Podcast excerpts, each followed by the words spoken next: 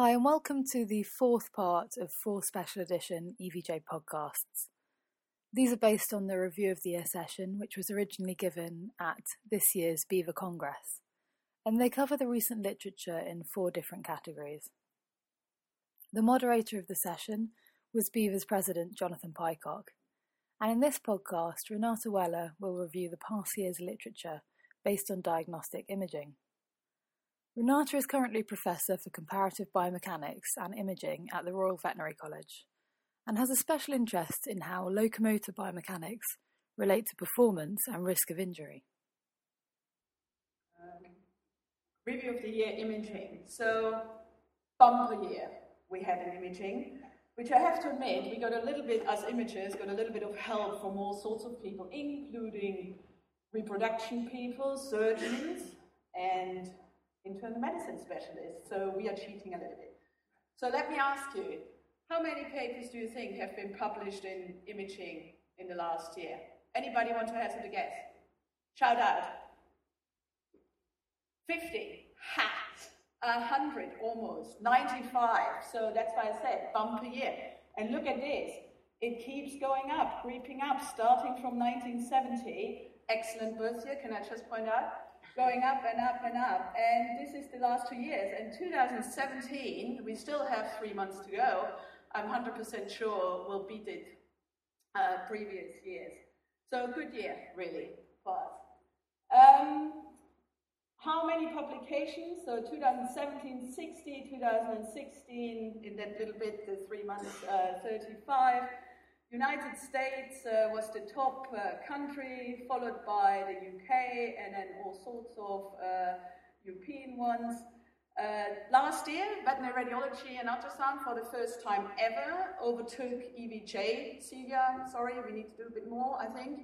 Um, but it, uh, just about. What modality-wise, what came out? Uh, X-rays are going down a little bit compared to the more advanced modalities, with the exception of nuclear medicine. So the cross-sectional uh, areas is really where it's at. Ultrasound always gets pushed up by the reproduction people. So now the field, look at this. Uh, where are the orthopods in the room? It's still musculoskeletal system that's where it's still happening. Let's face it, horses go lame.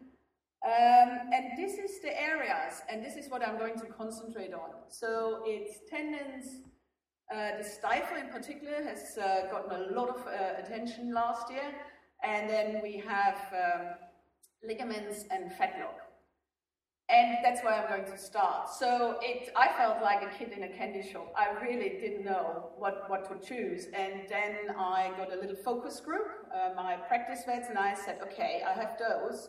What do you think uh, are the most interesting ones? Of course, I hadn't read any of them, but they, with the titles, they told me.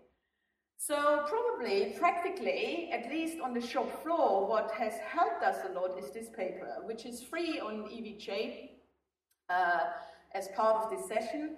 So it's a genius study, lots of work, but genius study. Uh, it literally did anatomy. So it's the radiographic localization of all the attachment of the soft tissues around this stifle. So coming out of Colorado, and uh, I mean, these, these guys, that must have been horrendous, I have to tell you. That was a lot of work. So they took eight stifles, they dissected them out, every little small bit, menisci, ligaments, you name it, and then they put them back together. They preserved it, put them back together, uh, and radiographed again. And it's literally, this could be a book. It's an atlas of where goes what. And if you see changes on radiographs, what, what attaches there. And I always thought I had a decent anatomy knowledge. Us Munich graduates can do two things. One is anatomy, the other one is skiing, so life skills really. So um, yeah, I, we have this paper now. It's on the wall in our diagnostic imaging building, and we do use that. So I think it's a good thing to have if you look at radiographs of stifles. We stay with the stifle. So same year, um, we had a comparison of different imaging modalities uh, radiography, ultrasonography, and computed tomography. Um, for looking at stifle osteoarthritis in the horse. So this was done on cadaver, uh, cadaver legs. It was uh, descriptive and it compared how the different um, modalities performed. And they did 23 equine cadaver stifles, no clinical history known, which is one of the shortcomings of the, of the studies, but you have to start somewhere. And they compared it with macroscopic examination. I just like this graph. I'm not going to go through. I'm scared. I'm not going to go through it in detail. But what this study does and what that graph shows is the pattern of osteophytes on what, uh, where you will find where those osteophytes can be viewed with the different modalities and how they are distributed. So I think uh, it's worth a read uh, if you have a spare moment, which of course you don't. What I learned from that is that we've done something right coincidentally for a few years. Um, they proposed a novel view, which is basically your usual um, caudocranial view that you center usually downward a little bit because the, the tibia plateau slopes, uh, but they come a little bit from lateral, just five degrees. We do that a lot in heavily muscled horses anyway because it helps you a little bit uh, to reduce the scatter, especially if you use mobile machines, uh, to reduce the scatter from the soft tissues. However, what they showed quite nicely that uh, you can actually really highlight those osteophytes that form medial intercondylar eminence on, uh, on the proximal end of the tibia. And that's um, illustrated in this image that I stole out of the publication with the white arrow. So I thought, excellent, um, we, we did something for different reasons, but it worked. Um, the other thing I learned, and I'm going to hold up my hand here, I haven't paid much attention to this, is that there is like a, a, string of osteophytes that you can observe on radiographs uh, where the uh, medial femorotibial joint uh, capsule attaches. And that's the uh, dotted arrow here.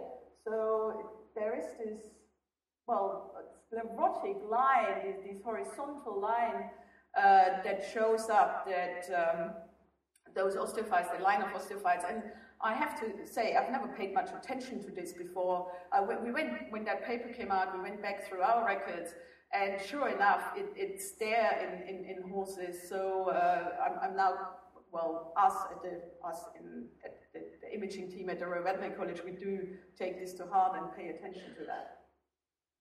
Now, again, almost, well, I think it actually came out in the same month, uh, or within a month of each other, uh, a very similar study came out, however, this time in uh, a retrospective study where the group uh, compared arthroscopy to ultrasound for uh, identification of pathology in the equine stifle.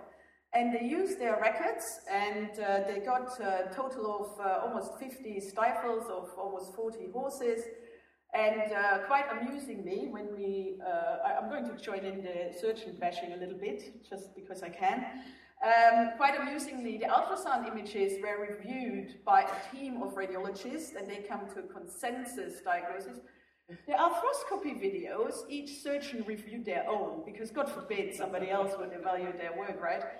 Um, and they had a grading system that then allowed them to compare ultrasound to, to um, arthroscopy findings. And we know, we already know, there's already a few papers out there, we know that to get a whole picture of a stifle, you need to use multiple modalities. Uh, but this one got into a little bit more detail and uh, it showed what arthroscopy could do for you in the stifle and what ultrasound could do for, uh, for you. And of course, Arthroscopy, uh, cartilage visualization is the holy grail in orthopedics, and we're still pretty crap at it, so are the humans. Um, so, yeah, you need arthroscopy really to, if you want to look at uh, cartilage lesion. Having said that, I'm going to tell you a little bit about another study in a second. Um, the subtle lesions in the lateral meniscus, ultrasound wasn't too good. Uh, so again, arthroscopy outperformed here, and the tearing of uh, the cranial meniscotibial ligament was also better visualized on arthroscopy. However, of course, for the patellar ligaments um, and overall meniscal lesions, you need ultrasound to, to go with that. So you need to do both, really. And one of the interesting studies, especially uh, uh, for me, because uh, with the CT coming in, which I know you can't perform in practice, but this was an interesting one. Again, they compared imaging modalities in Western performance horses this time. Uh, they had clinical signs of femorotibial joint disease. Uh, so we do have a bit more clinical information compared to the previous studies. And they included CT arthrography, so where you inject contrast medium uh, before you do a CT scan. And that was very interesting. And um, it, it's, it's not an easy paper to read. So to make it a little bit clearer in my mind, I listed the different uh, uh, different things we look at, so osteophytes, joint effusion, ligaments, and so on. And uh, this paper quite nicely showed uh, which modality shows those different different structures or those different uh, different imaging signs the best. And the uh, conclusion of the study is you really um, to, to evaluate the whole joint, you need all of them. However, overall, if money is not a problem and you're not too concerned about uh, GA anesthesia for CT, uh, actually the contrast CT uh, did pretty well. Um, so that's a good, good thing. And very excitingly, and for those of you who were at BEVA Congress last year, Martin Wasseler has presented this here. Uh, he has uh, by now a huge number of horses that he put into his open centroid shaped uh, MRI, and he could quite nicely illustrate some lesions. What I would like to see is contrast CT compared to MRI um, with that, and he's working on this, so hopefully uh, he will, will be able to present or publish a study on this soon. So I'm going to move down the uh, leg a bit, and again, this is a paper that's freely available on EVJ uh, as part of this session. We are going to the proximal suspensory um, ligament area. And everybody ultrasounds it, everybody does a lot of things with this, um, and we've made lots of progress on this. However, ultrasound I find not always that easy. And we know it's used, it, this ligament used to be a muscle, so we have still muscle tissue, we have fat tissue in there. So I, I have to say, sometimes it's not as straightforward that maybe the textbooks sometimes tell you. And this was a study coming out of the HT where they looked at, uh, where they compared the ultrasonographic findings uh, with the gross post-mortem and histological findings. And they had two groups. They had a study group that, by all intents and purposes, the clinical examination, including diagnostic analgesia, pointed that this is a, a, problem with that area. And they had a control group of 10 horses where there was no hind limb lameness observed. And all horses included in this study were euthanized for reasons unrelated to this study. Now, there are lots of results in that study, and I chose the one completely subjectively that I thought were the most interesting for, for, from an imaging uh, point of view. So none of the control limbs showed any significant abnormalities on post-mortem. Now, we know that most orthopedic injuries in horses are degenerative, so they develop over time, and that surprised me a little bit. I would have expected that, you know, at least some horses already showed some changes. Um, what the study doesn't tell, or I couldn't find it in this study, and uh, I'm going to ask Rachel Sue about this, uh, I want to know how many uh, of the control limbs were positive on ultrasound. Uh, however, I think they didn't do that because I think one of the inclusion criteria was that they couldn't have abnormalities in ultrasound. But from an imaging point of view, of course, you want to know both. You want to know sensitivity and specificity. You want to know how many false negative and false positives an imaging modality gives you. So I felt a little bit short-changed here because I wanted to know that. So when we went to the study group, the, uh, the uh, horses with clinical problems in that area, and that showed that the gross post the gross post-mortem examination that about 50% of the uh, limbs showed changes uh, and then you needed to go to histology to uh, really get almost 100% of changes uh, in, in, in, the limbs. Um, and what's kind of reassuring for an imager is that there was significant, there was a significant correlation between histological findings and ultrasound. So that's good. So ultrasound is a good, good thing to do. What was really interesting, and I uh, encourage you to look at the images in this study, was that these adhesion formations.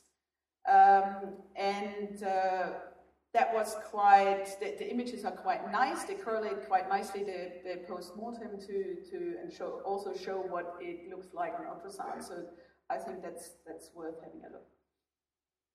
This paper has a sister paper uh, where they describe the MRI findings for those of you who MRI, so it's a good thing to read both of them uh, next to each other.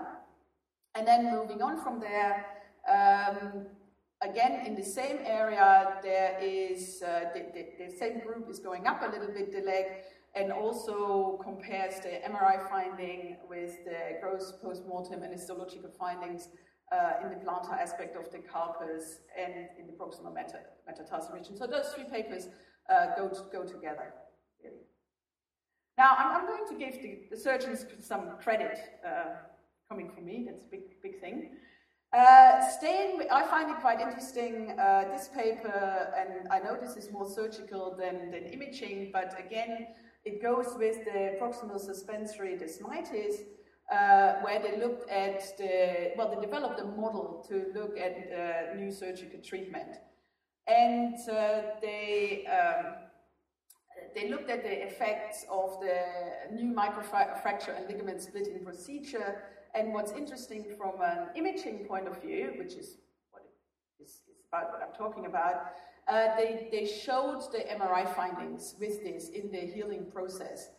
Uh, and that was quite um, quite uh, interesting because it shows you the progression, which I think we can then use in, in clinical cases as maybe a guideline.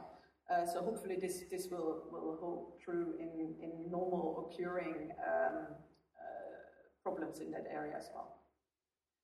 Now, I'm almost at the end, and this, if I would, if I could give uh, a publication an imaging of the year award, it would go to this paper. Uh, it was an incredibly difficult study to do. Uh, it looked at uh, the association between sesamoiditis, subclinical ultrasonographic suspensory ligament branch change, and subsequent clinical injury in yearling thoroughbreds. So their aim was to, um, to, to, to almost to predict uh, what will come of horses clinically uh, when they showed certain imaging signs. And I assume everyone in this room does pre-purchase exams? Yes? No? Yes? I, I, thought, I would have thought so. And as part of that, of course, we uh, take radiographs and we're also starting to do other modalities and so on. And it's a tricky thing to do. And this, this is actually, this is a cool paper. So, the reasons for performing this study were, we all know that radiographic changes of sesamoiditis are common in thoroughbreds. And anecdotally, we do believe that uh, these changes are associated with suspensory ligament branch injuries, which we also know from epidemiological studies that they affect racing performance. So we wanted, or they wanted to know, and people who deal with these type of cases or these type of horses want to know, is there an association between radiographic evidence of sesamoiditis subclinical suspensory ligament branch changes, and subsequent um, injury, right? So, because that obviously would help us to not only uh, uh, give us a more accurate prognosis, but also to give us an opportunity to intervene. Not that racehorse trainers ever listen to any of us when we say do something different um, most of the time. However, at least it will give us the information. And the hypothesis was, yep, there is going to be an association between uh, radiographic findings, ultrasonographic findings, and subsequent uh, injury. So what did they do? They had 100 and odd, I think 103 or 107 uh, yearling thoroughbreds at a single training centers. Uh, they did all the imaging, radiographs, ultrasound, and then they followed them over nine months, so kind of uh, one racing season. And they did the standard uh, radiographic uh, views and they did uh, standard ultrasonographic um, procedure. And guess what? The hypothesis held true. So there was a significant relationship between sesamoiditis uh, and the uh, subclinical changes. Uh, and the odds ratio was 5.1, so pretty decent odds ratio. But it gets even better uh, because there also was a significant relationship and an even higher odds ratio that these horses would then subsequently develop clinical signs of suspensory ligament uh, injury. So I think we should be thinking about whether it's a good thing to include ultrasound as a routine monitoring tool for those type of horses. So equine imaging, I, told you that's where it's at. I would like to thank my resident Gabriel Manso Diaz who helped me pull the paper and get the discussion together and you for listening and hanging out with uh, us this morning. Thank you. We're running a little bit late, so we've got one question which was sent in, which I think it would be wise as, as the time was taken to send in to deal with, which is, is for Norm about the dorsal fractures are on the medial side of which leg, the outside or the inside leg while racing? Uh, in that paper, they were very, very closely balanced, left hind, right hind. What I don't know in this country is uh, do they race counterclockwise and clockwise? Uh, and so that was not indicated in the paper as to those that were on the right hind, were they going clockwise or counterclockwise? Yes, I mean the bearing. Okay, I'd just like to thank you for coming and all the speakers. We are a little bit short in time, but uh, thanks very much for a, a wonderful session.